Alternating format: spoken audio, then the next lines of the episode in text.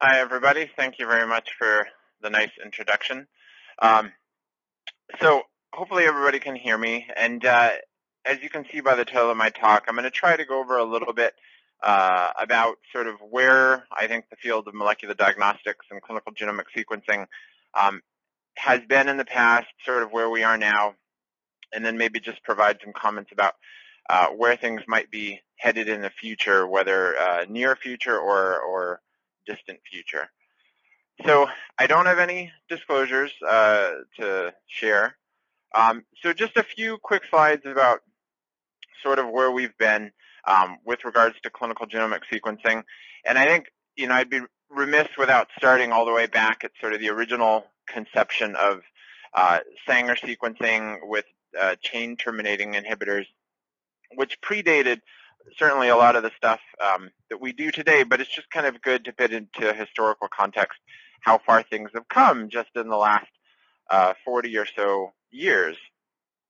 So what that evolved into was what a lot of people actually use today and, and have certainly used in the past um, is the concept of capillary electrophoresis, whereby uh, these extended DNA molecules uh, are terminated using not radioactive uh, tags, but fluorescent tags, each of which are labeled with a different fluorophore. And then when those products are separated using capillary electrophoresis, uh, you can align the different fluorophores, which results in a specific sequencing trace, which looks something like this, which a lot of people, again, uh, should be familiar with, or at least those who use Sanger sequencing on a routine basis, whereby uh, C has the blue fluorophore, A has the green, G has the black, and T has the red. And you can just uh, read going across and determine whether the sequence that you're looking at uh, matches the sequence that you expect or whether you see any variation in the sequence trace that you're looking at. So that's really all I'm going to say about sort of where we've been. Um, so where we are, so I think a lot of people would say that, you know, where we are certainly still rests with Sanger sequencing, but next-gen sequencing has, has certainly come and really changed the field of molecular diagnostics um, as we know it today. So I, have always liked this diagram just because I think it provides a simplistic overview of the process of next-gen sequencing without going into any specifics about any uh, manufacturers or any vendors or any specific chemistries. Um, so what you can see going from top to bottom is it similar to Sanger sequencing. Uh, next-gen sequencing starts with input DNA. One big difference is that you fragment uh, all the DNA into uh, what's known as a library. Typically, you add specific short sequences onto the ends of those DNA fragments, which are called adapters. And then using a variety of methods and techniques, uh, you attempt to clonally amplify each of those specific fragments into many copies, and then using, again, different chemistries that exist on the market, some of which still exist and some of which um, have sort of come and gone, you would attempt to determine the sequence of that specific fragment uh, and then convert that to sequence. So at the end of the day, the result from next-gen sequencing is the same as what you would get from Sanger sequencing. You're just doing it in a very massively parallel fashion. And so I would actually argue um, that what we once know or what we still actually know as next generation sequencing is really now I think our our current generation sequencing. So when we're talking about uh, sort of germline versus somatic testing, most of what I'm going to talk about today is going to focus in on applications of clinical genomic sequencing on the germline side. So it's just kind of good to know that from uh, the germline perspective, I would group what we do in the clinical diagnostic laboratories into three main categories. One is that we would use uh, germline next-gen sequencing for gene panels. And typically when a laboratory offers a gene panel via next-gen sequencing, uh, usually they're promoting it in such a way as to promise full uh, coding region coverage, meaning that they uh, interrogate each base and all the coding exons to a sufficient level um, that they can provide a result for each and every um, coding change, and typically um, maybe some of the splice junctions as well. And if the next-gen sequencing reagents uh, don't do the job properly, they will often fill in um, low coverage regions with Sanger sequencing. What we have most of our history in uh, at UCLA and what a number of other institutions uh, also offer as well is exome sequencing, which is really just a big panel. And there, when laboratories uh, offer exome sequencing, they often don't attempt to fill in any missing regions or low coverage regions. And so just over the last few years, uh, when laboratories launched exome sequencing like we did, um, typically the overall disease gene coverage was in the order of 95% or so, and as the reagents have gotten better um, and potentially more targeted toward the clinical genes, uh, the gene coverage has certainly increased to now we're maybe up at more like 98% uh, clinical disease gene coverage. And there are some laboratories uh, offering clinical genome sequencing, and this is certainly something that uh, is probably going to come more in the future but it's good to know that it is a current offering in a small subset of laboratories, um, not our own, but it's definitely something that we're we're thinking about. So when we're thinking about putting together a different next-gen sequencing test, um, depending on the type of test we want to offer, uh, we might have a smaller sequencing panel, like a cardiomyopathy gene panel, a hearing loss gene panel, et cetera. And if we have a specific sequencer in mind,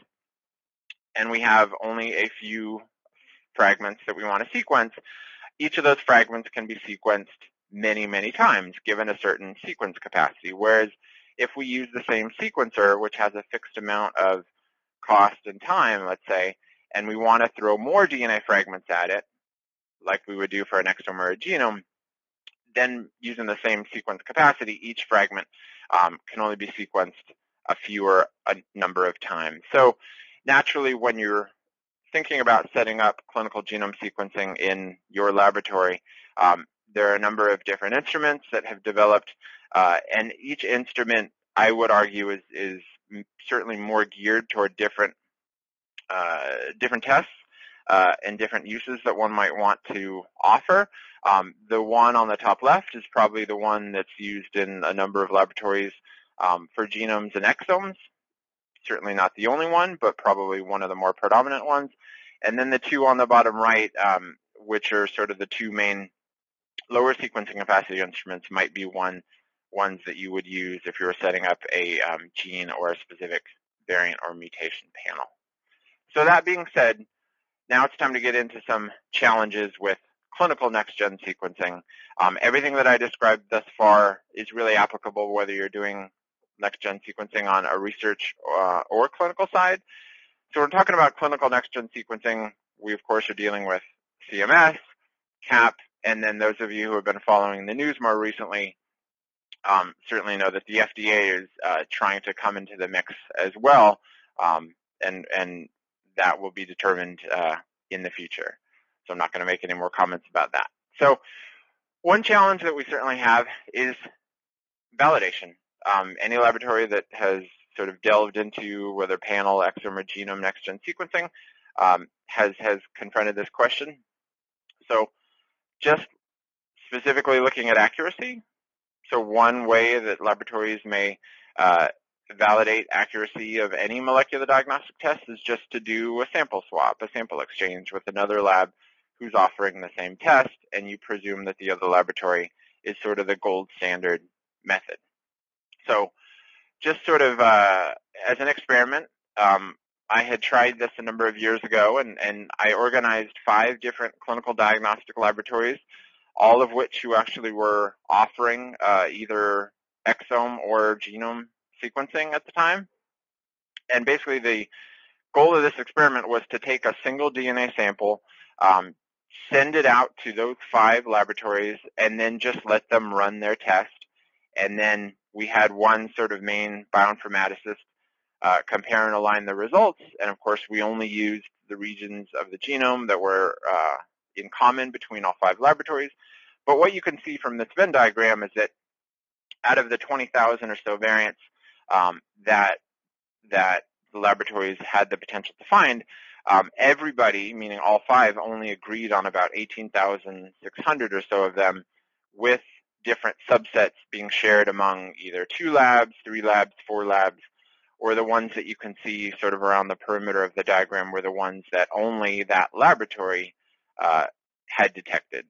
And so with this experiment, we didn't, of course, know what the truth was or not, and I'll go into some of the the, the reasons why that might be important in the future. Um, so we don't actually know, for example, you know, lab one that had 425 unique variants, how many of those were actually present in the sample, um, and the other four laboratories were the ones that were missing it, as opposed to how many false positives each of those laboratories may have had that the other laboratories um, bioinformatic pipelines maybe were more attuned to not pick up. So this is just meant to show that, that if you're going to do accuracy comparison for your next-gen validation this way, you have to be prepared for these types of results and, and to determine what you think is acceptable or not, knowing that you're not going to get 100% concordance like you might expect with a more simplistic type of molecular test using very similar methods. So the conclusion is really it's challenging to compare next-gen data from the same type of test because really no two laboratories are performing the same test anymore. Everybody does something slightly different, even if you have uh, the same instruments, potentially people are using different reagents. Even if you have the same reagents and instruments, potentially there are differences in bioinformatic pipelines. So again, you just have to be prepared for this type of result. So another validation challenge. So if that's not going to work, um, another way that people might opt to validate the accuracy of a routine molecular diagnostic test is just to compare something to a gold standard. So historically, Sanger sequencing has been referred to as the gold standard molecular diagnostic method. So one can ask, is Sanger sequencing an appropriate gold standard if you're going to validate a next-gen test? So this is just one clinical scenario uh, that I like to use as an example. So here we have a seven-month-old female with clinical indications, as you can see on the slide. Uh, there was actually a suspected diagnosis by the clinician of glycine encephalopathy, uh, and this individual had a number of genetic tests performed at outside laboratories, Sanger sequencing for these three genes, the most common genes seen in this condition, all came back negative. To follow up, they also had targeted exonic microarray deletion duplication testing for the same genes, all came back negative. So of course, clinicians are left puzzled because they think they knew what they had, uh, and yet, you know, they spent a lot of time and certainly a lot of money chasing after these genes, thinking they were going to come back with a slam dunk diagnosis, and now they're not really sure what to do. So what often happens now in a scenario like this is that an exome is ordered, so it happened to be ordered in our laboratory, and lo and behold, we actually found a homozygous variant in one of these genes um, that seemed to perfectly explain this individual's condition. So I point this out because this is not the only example where we've seen one of these. We've now encountered a number of examples, uh, some of which were listed at the bottom of the slide, where where prior Sanger and deletion duplication testing came back negative, but uh, a next-gen sequencing test for us being exome came back with a positive hit. So one might ask, how could this be? Uh, you know, I think certainly allele dropout due to polymorphisms under primer binding sites is sort of the most uh, obvious example. Um, I think one other concept is just the fact that uh, Sanger sequencing is really limited, uh, certainly if you use only one primer set, uh, because you are only sequencing typically forward and reverse strands of two different copies. Um, but you don't have the same type of sequence information like you would end up getting uh, due to multiple aligned fragments from a next-gen test. So clearly, I think we've seen that next-gen sequencing can be beneficial in many scenarios. And so I would say that there really isn't a gold standard method to compare next-gen to anymore. And I would like to put forward that I think next-gen really is sort of the new gold standard that other tests, other methods uh, should be compared to. Um, so now, again, we're sort of, if we go with that hypothesis uh, or that proposal, um, you know, now we're in a situation where we don't have another method that we can potentially compare to. So kind of in, in the third section of this talk, I'll propose how I think um, we should be doing accuracy uh, validation um, using some other methodologies. So one thing that I think has to be pointed out, and, and I'm sure a number of individuals are aware of this aspect, but variant interpretation uh, remains a challenge. And I say remains a challenge because it really has always been a challenge, even when uh, we're dealing with Sanger sequencing, you know, and we're sequencing, say, a 10 exon gene, we might find only one or two changes, maybe one of which we've actually seen before, it can rule out, but maybe one of which we've never seen, and we have to you know, delve into the literature and attempt to figure out um, what happens. With exome sequencing, that challenge is really just compounded because of the sheer number of variants that we're dealing with. So this is just one uh, representative diagram that I like from a publication a number of years ago, showing um, that really if you take all the variation that exists in an individual and just restrict it to the exons, this is how you get to around, let's just say, 20,000 or so coding changes per person. And if you remove synonymous variants and you do some other filtering, you might be able to get down to um, this couple hundred uh, coding changes uh, per person that we typically deal with when we're assessing, for example, um, an individual's exome result, and we have various ways of, of filtering it and, and, restricting it based on uh, uh, potential inheritance uh, pattern, etc. But still, it's a lot of, of variation to attempt to interpret. So what we've utilized, and I think there are other groups around the country that have utilized similar mechanisms too, is what we call our uh, genomic data board, which is similar to what other groups have used uh, on the oncology side as tumor boards. But every Tuesday afternoon for a couple hours, we get together and talk about uh, a number of individuals, talk about their clinical indications, uh, and look sort of in real time at the highly suspicious variants that our bioinformaticists have filtered out um, and prioritized for us to review uh, as being hopefully the one or two or potential, you know, couple of genes um, which might underlie this individual's clinical case. Um, we found this to be sort of the most productive uh, productive mechanism for this. Um, I know there are a number of other laboratories that uh, just have maybe multiple directors review the variants, multiple scientists review the variants, um, sort of in a successive fashion. But um, for us, I think we have still preferred just to get together um, and review things sort of all as a group. Uh, the ACMG, thankfully, has come out with a, a very good set of guidelines. Um, I think it came out earlier last year um, with a number of authors, which describe really how once we have a, a, variant in an individual, what types of information should we look at and, and potentially how should we um, come up with a uh, specific clinical assertion. And what they have described in many more words than this is, is just sort of a description of how um, there are a number of pieces of evidence which one can use to determine whether a variant is sort of all the way toward the left end of this diagram, meaning strongly benign, um, all the way toward the right end of this diagram, strongly pathogenic, or somewhere in the middle, meaning either likely pathogenic, likely benign, or the one that sort of sits right in the middle, which encompasses the majority of the variants, which is a variant of uncertain clinical significance. So one can go through these pieces of evidence and come up with uh, a specific assertion for a particular variant but of course how laboratories interpret these pieces of information and, and how they might still call a, variant can definitely differ between two groups. And there have been a number of publications recently, this just being one of them, uh, that we actually discussed recently in one of our journal clubs, just showing how, um, you know, there is still some disagreement between how a laboratory may choose to call a variant based on their own criteria and then how these ACMG guidelines suggest um, that a variant should be called. So I know these guidelines are, are currently in sort of a refinement process, and you know they are much better than the preceding guidelines, and I'm sure future iterations will definitely be better.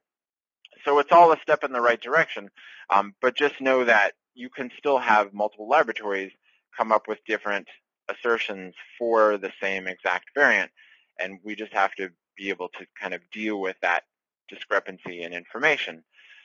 so one of the big reasons why um, some of these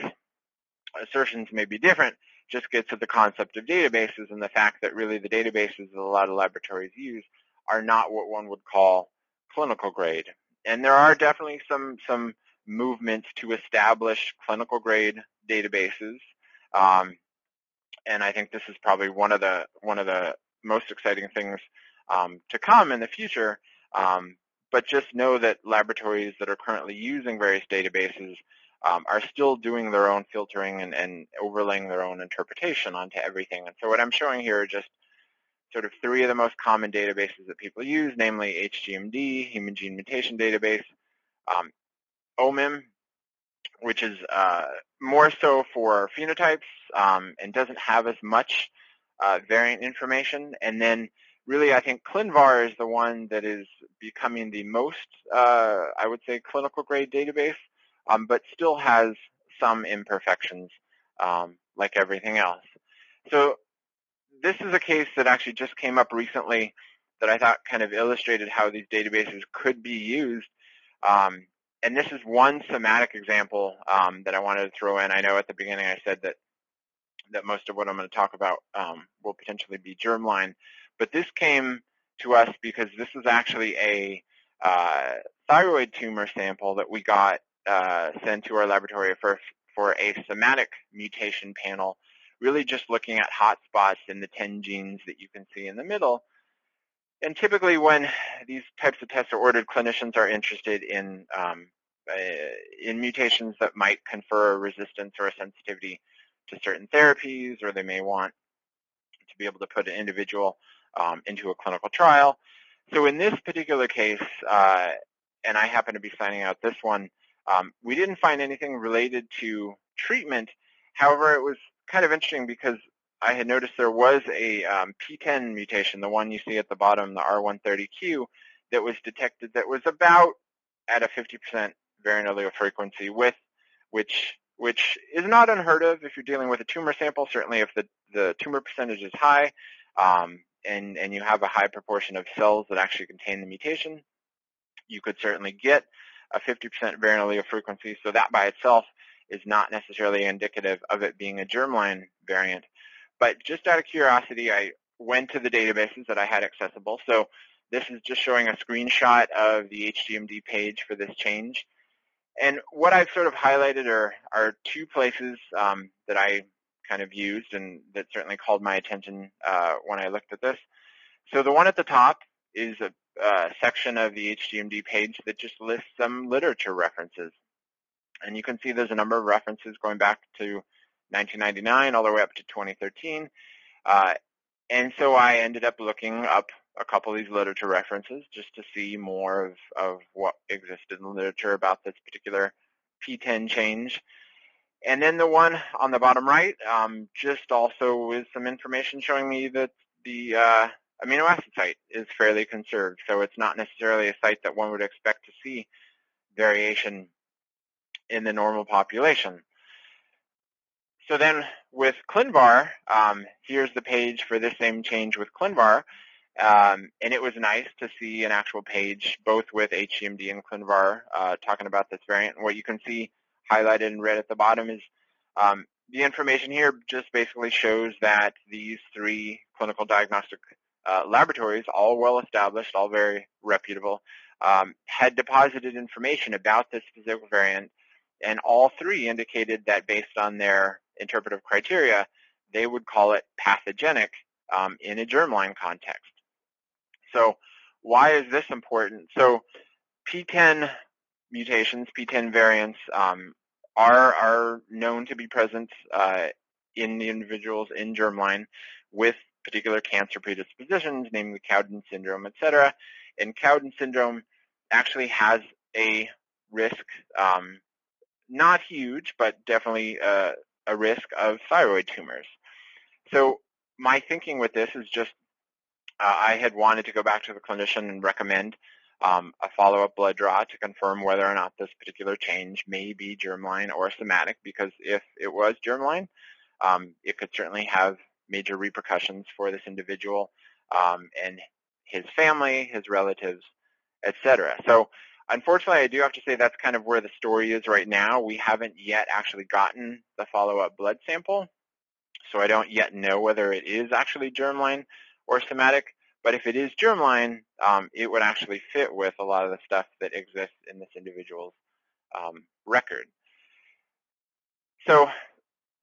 with variant interpretation, um, one thing that definitely I think has changed how we do variant interpretation has been the explosion of population level variant information over the last couple years. Um, and these are three common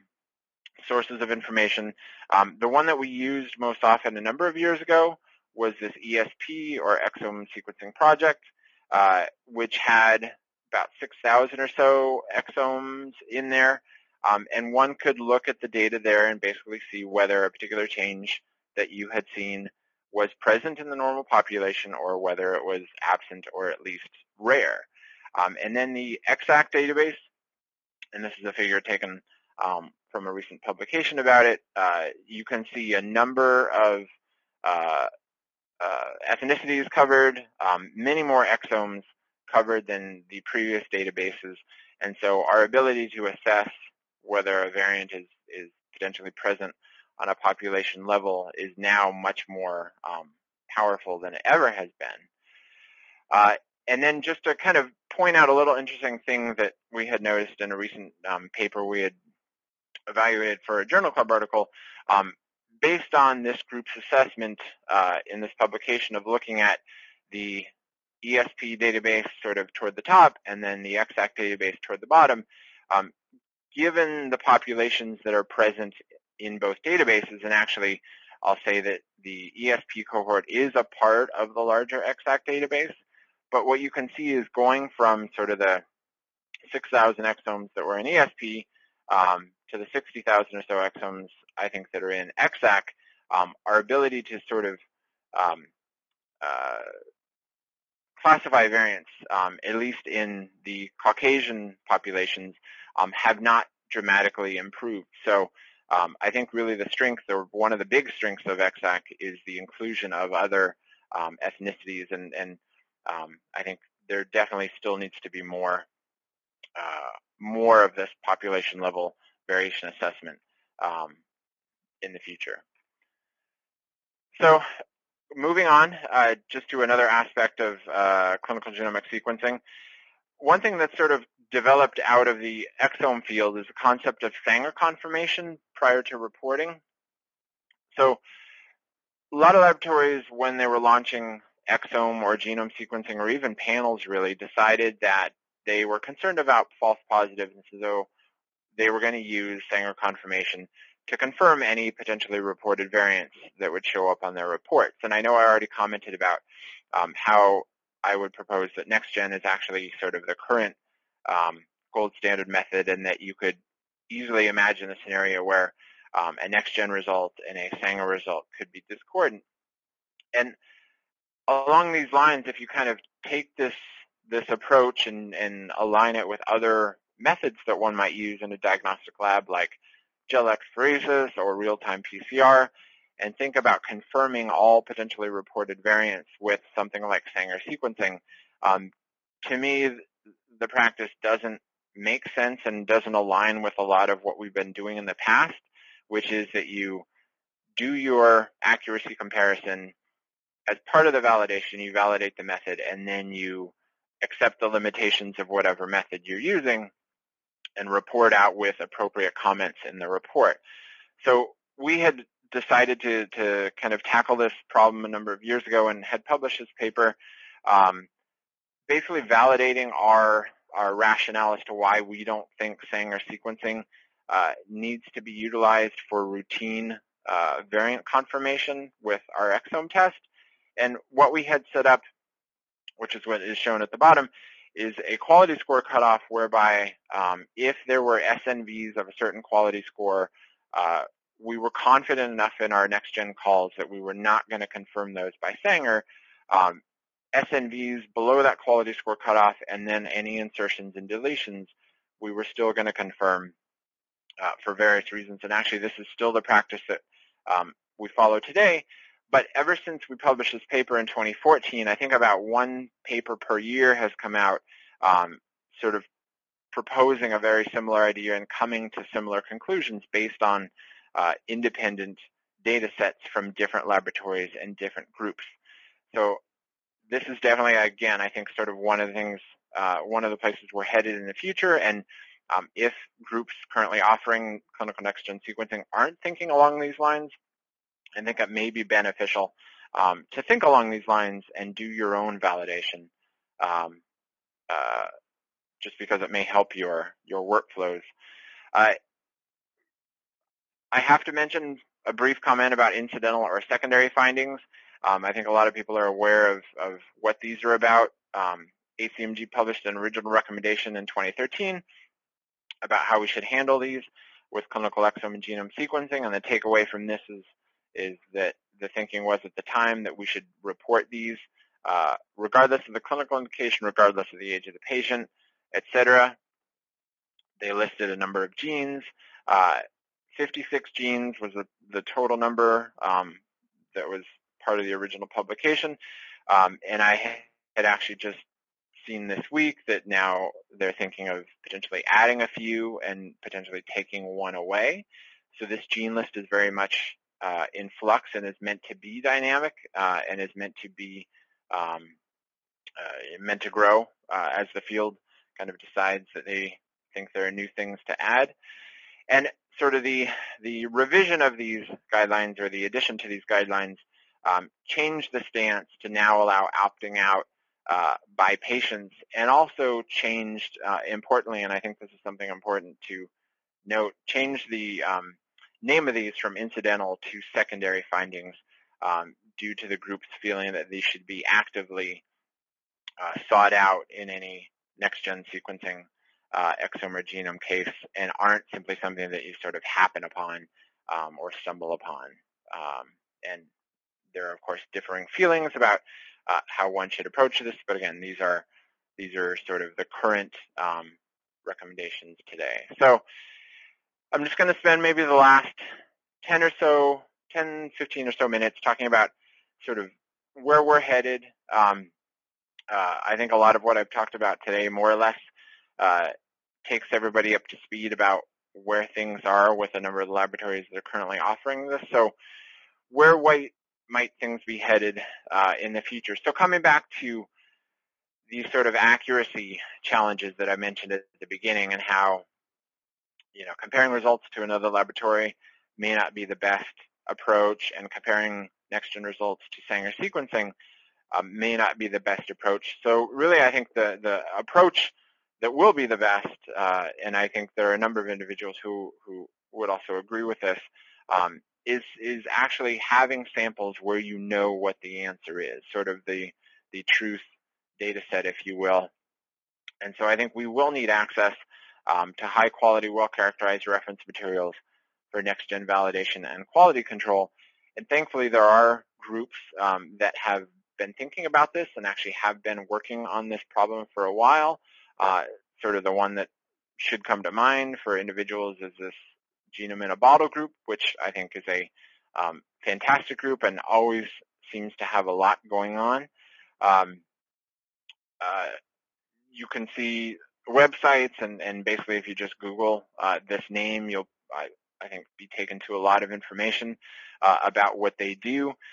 But it's good to know that actually now, um, and I had to up this slide recently. So now there are um, both individual uh, samples, uh, DNA samples from an individual, as well as um, trio DNA samples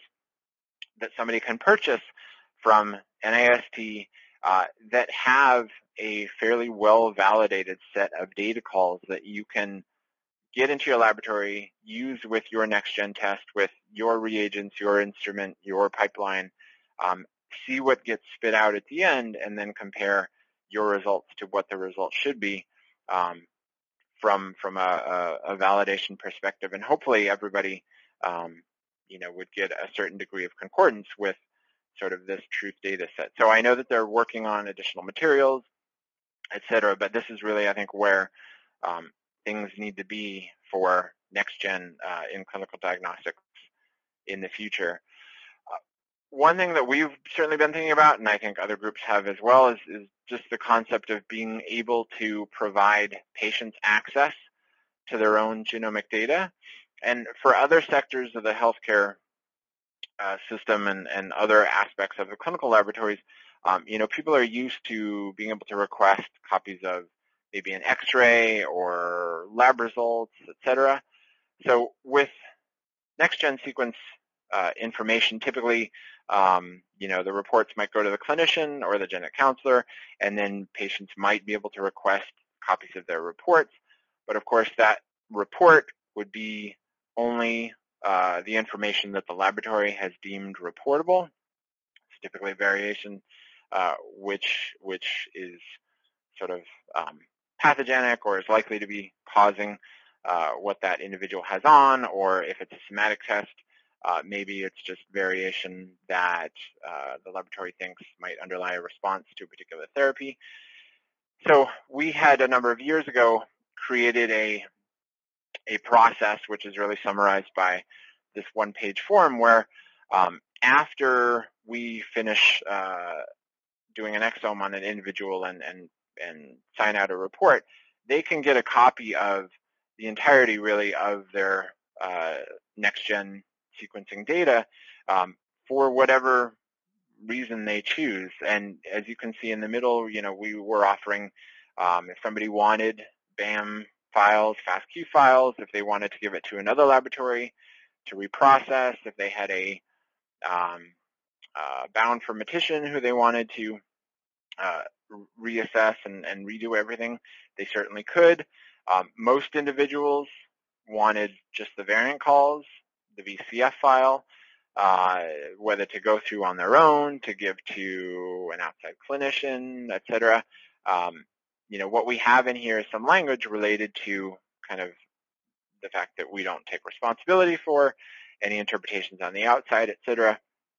But we have now uh, the ability to provide variant calls to individuals um, by email as encrypted Excel files, really for free. Uh, if somebody wants sort of the, the more raw data, namely BAM or FASTQ files, uh, we do typically end up putting it onto a encrypted hard drive just for security purposes. Um, but I think just this, this aspect of data sharing and the fact that really it is their own information uh, is something which I think the the uh, individuals that have been sequenced through us, and I'm sure through other laboratories too, have responded uh, fairly well to. And one thing that I had wanted to show, and this is actually something that uh, is just you know come up this year, um, just to kind of show how important getting this information is to people. Um, there's a, a, case right now where these individuals um, have essentially um, uh, filed a lawsuit, I believe, against the company you can see in the middle, uh, claiming that this company didn't provide them access to all of their information, um, or that the company, you know, provided access to a subset of it. Um, of course, what these individuals were going to do with that information, I don't think everyone entirely knows, but I think they, they, they didn't just want sort of the high-level pathogenic information. I think they were really looking um, at all variation um, and and just sort of wanting this laboratory to be more open and providing that. Um, so just know that this is something that a lot of individuals take very seriously. Uh, this example is actually kind of along the lines of the thyroid example I had mentioned earlier in the talk. Um, and it's really just this concept which we see in our laboratory all the time of, of the fact that the people that are used to doing the germline testing are really going to have to start to get comfortable if they're not already with the somatic side. And the people that are used to doing the somatic testing, um, if they're not already, are really going to have to start getting comfortable with the germline side too. And so this is just sort of yet another example uh, which which um, kind of supports this point. So this was from a number of years ago where we had um, an individual with a history of breast cancer, endometrial cancer, et cetera, um, had lots of treatment over the years, um, actually had a, a, note in the record about a daughter uh, that had breast cancer. And again, this clinician had ordered a somatic uh, mutation testing panel really for the purpose uh, of treatment. And the results came back showing this with a number of different um, positions listed on the front page of the report, um, one in KRAS, one in P53, et cetera. And then there was kind of this interesting one um, in BRCA1 that was listed here, just showing, you know, that there's some potential clinical trials, et cetera, but not really mentioning too much more about the significance of this. So um, the clinician contacted our lab to, to talk about ordering um, full gene BRCA1 and 2 sequencing and, and was just thinking sort of along the lines of um, the cancer history and you know what they should do about it, et cetera. And so I just wanted to point out that the change that was listed on the front page of the somatic report is actually one of the common Ashkenazi Jewish BRCA1 mutations uh, that certainly confers an increased risk of breast and ovarian cancer. So by noting this um, and determining this for the clinician, we actually saved um, the clinician and the family quite a lot of money and quite a lot of time because um, what they had actually by testing this tumor was the answer right in front of them. So uh, we just got a follow-up blood sample, did the test uh, on the blood sample, confirmed it was germline, and confirmed that they actually had this. And, and then, of course, this alteration could perfectly explain um, the breast cancer in the daughter, too. And I think really it was the fact that the laboratory uh, who was doing this test wasn't aware of all of this other information. And again, this was a number of years ago before um, potentially databases got better, et cetera. But um, still, even the way the uh, amino acid nomenclature looks on this report is not necessarily in a way that's all that familiar to even people on the germline side. So I would, so the, the guideline that I'm showing here I think is a, a excellent guideline and it's something that I think a lot of uh, people should take a look at. Um, it, it's helpful for me uh, whenever I encounter cases like this, and I think it, it's it's one of the only guidelines that I've seen that really goes into the concept of, you know, what do you do if you have a suspect germline finding in your doing and you're doing a tumor-only test. Um, there are certainly labs that are doing um, matched tumor normal pairs with everything. Um, and so there you may actually be able to weed out uh, more of the germline findings, but I think the majority of laboratories doing somatic testing um, are doing tumor-only sequencing. So again, I think you can you can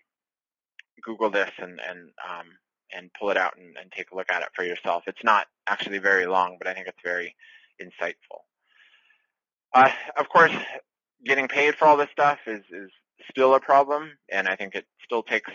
uh, convincing with the insurance providers. Um, I had put together this slide actually a number of years ago now, um, basically just showing that uh, exome and genome was sort of still on the early side and wasn't yet kind of uh, routinely adopted by insurance providers. Um, panels were certainly uh, more accepted, and now I think four years later, I actually still have hesitations about changing sort of where exomes and genomes are um, on this diagram. I still don't think they're they've moved to sort of the middle of, of um, payer adoption, and uh, you know I'm still hopeful, but I think it'll still um, take some more work on the laboratories and clinician side. Um, but now we're starting to have medical coverage policies like this, which talks about situations in which this um, provider uh, would think about at least covering exome and genome sequencing. Uh, Gene panels, uh, I think will definitely be replaced by exome sequencing at some point. Um, and then I have this question in parentheses, but will exome sequencing be replaced by genome sequencing? So when we published our findings uh, from a number of years of exome testing in JAMA back in 2014, um, we had published uh, our data showing that, that exome sequencing, at least using trios, has an overall clinical sensitivity of about 30%. And I think uh, the data from other groups um, would agree with this if you don't necessarily stratify by different um, clinical indications. So one could make a pretty good argument that um, rather than set up individual gene panels for each uh, indication that one might see, that you could envision a scenario where if the cost was uh, was conducive, that you could actually run an exome on every sample where a gene panel might be ordered, uh, but then only analyze a certain subset of those genes which you think are clinically relevant and not attempt to interpret um, the rest of, of the exome. So we're certainly thinking about this. I think there are a number of other groups um, that are thinking along these lines, if not doing it already. Um, but it just it allows the laboratory to essentially validate really only one technical method, um, but then utilize it for a variety of different clinical contexts. And then really, I think to end this talk, um,